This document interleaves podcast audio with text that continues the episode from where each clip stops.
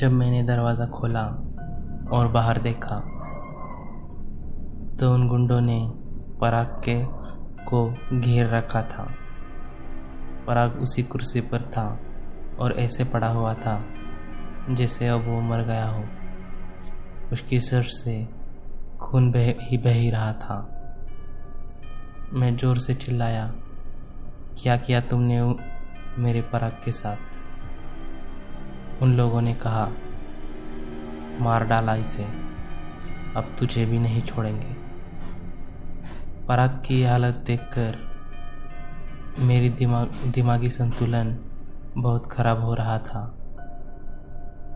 इससे पहले कि वह गुंडे मेरे पास चाकू लेकर आते, मैं दौड़ने लगा। मैं दौड़ते हुए टेरिस की ओर भागने लगा।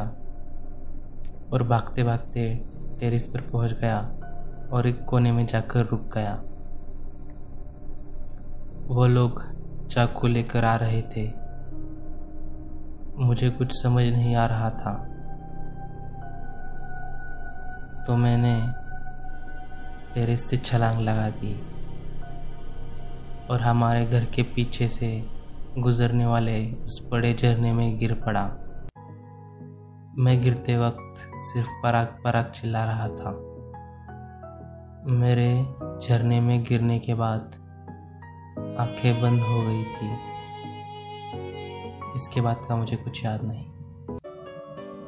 जब मेरी आँख खुली तो देखा, मैं पानी में बहता हुआ गाँव से बहुत दूर निकल आया था।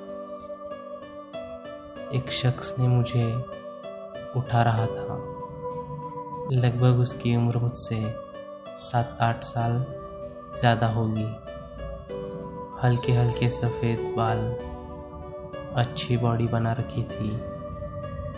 मैंने उठा उठने की कोशिश की तो मैं उठ नहीं पा रहा था। मेरे सिर से पहले ही खून बह रहा था। मुझे जगह जगह चोटें लग गई थी। उस शख्स ने मुझे उठाया और अपने घर ले गया। उसने मेरे जख्मों पर मलम पट्टी की और मुझे आराम करने के लिए कहा। दोपहर जो उसने मुझे उठाया और खाने के लिए कुछ ले आया था, वो मेरा बहुत ख्याल रख रहा था। धीरे धीरे मेरा खिंचाव उसके लिए काफ़ी बढ़ रहा था।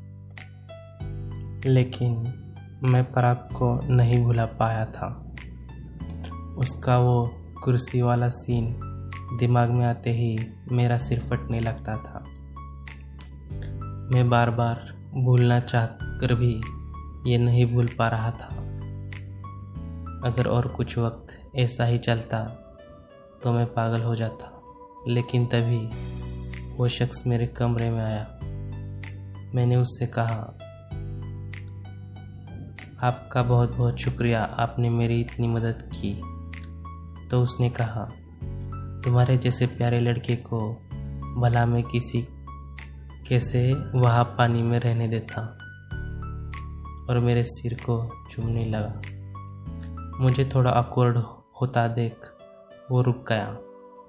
मैंने उससे पूछा आपका नाम क्या है? उसने कहा, अधिराज। मैंने कहा, थैंक यू। दोस्तों, इन दिनों हम दोनों में काफ़ी अच्छे से बातें होती थी।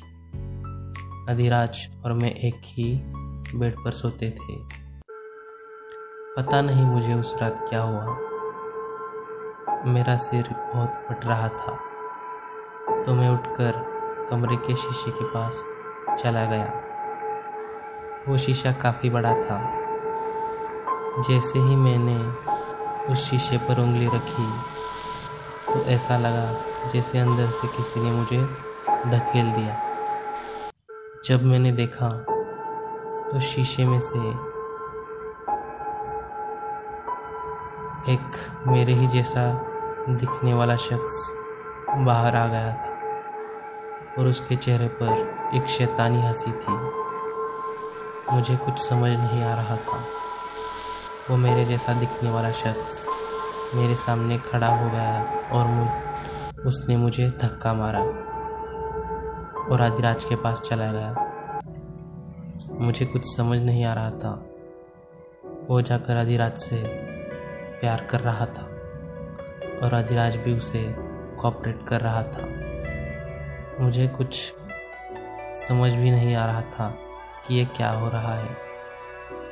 तभी उस मेरे जैसे दिखने वाले शख्स ने मुझे आने का इशारा किया और मुझे भी आधी रात से प्यार करने का इशारा किया।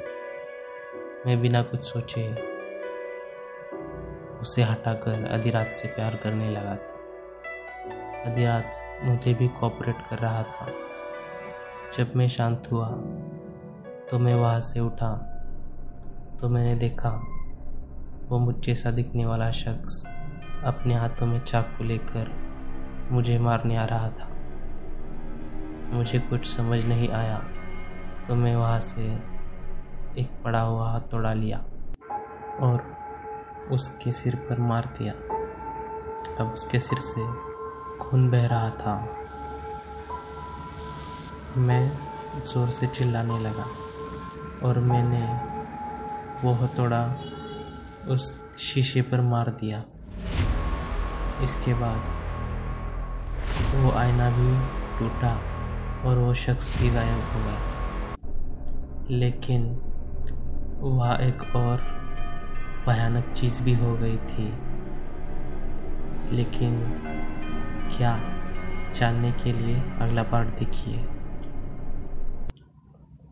दोस्तों, अगर आपको मेरी वीडियोस पसंद आती हो तो प्लीज़ मेरे चैनल को सब्सक्राइब कीजिए, वीडियोस को लाइक कीजिए और कमेंट में बताइए आपको मेरी कहानी कैसी लगी।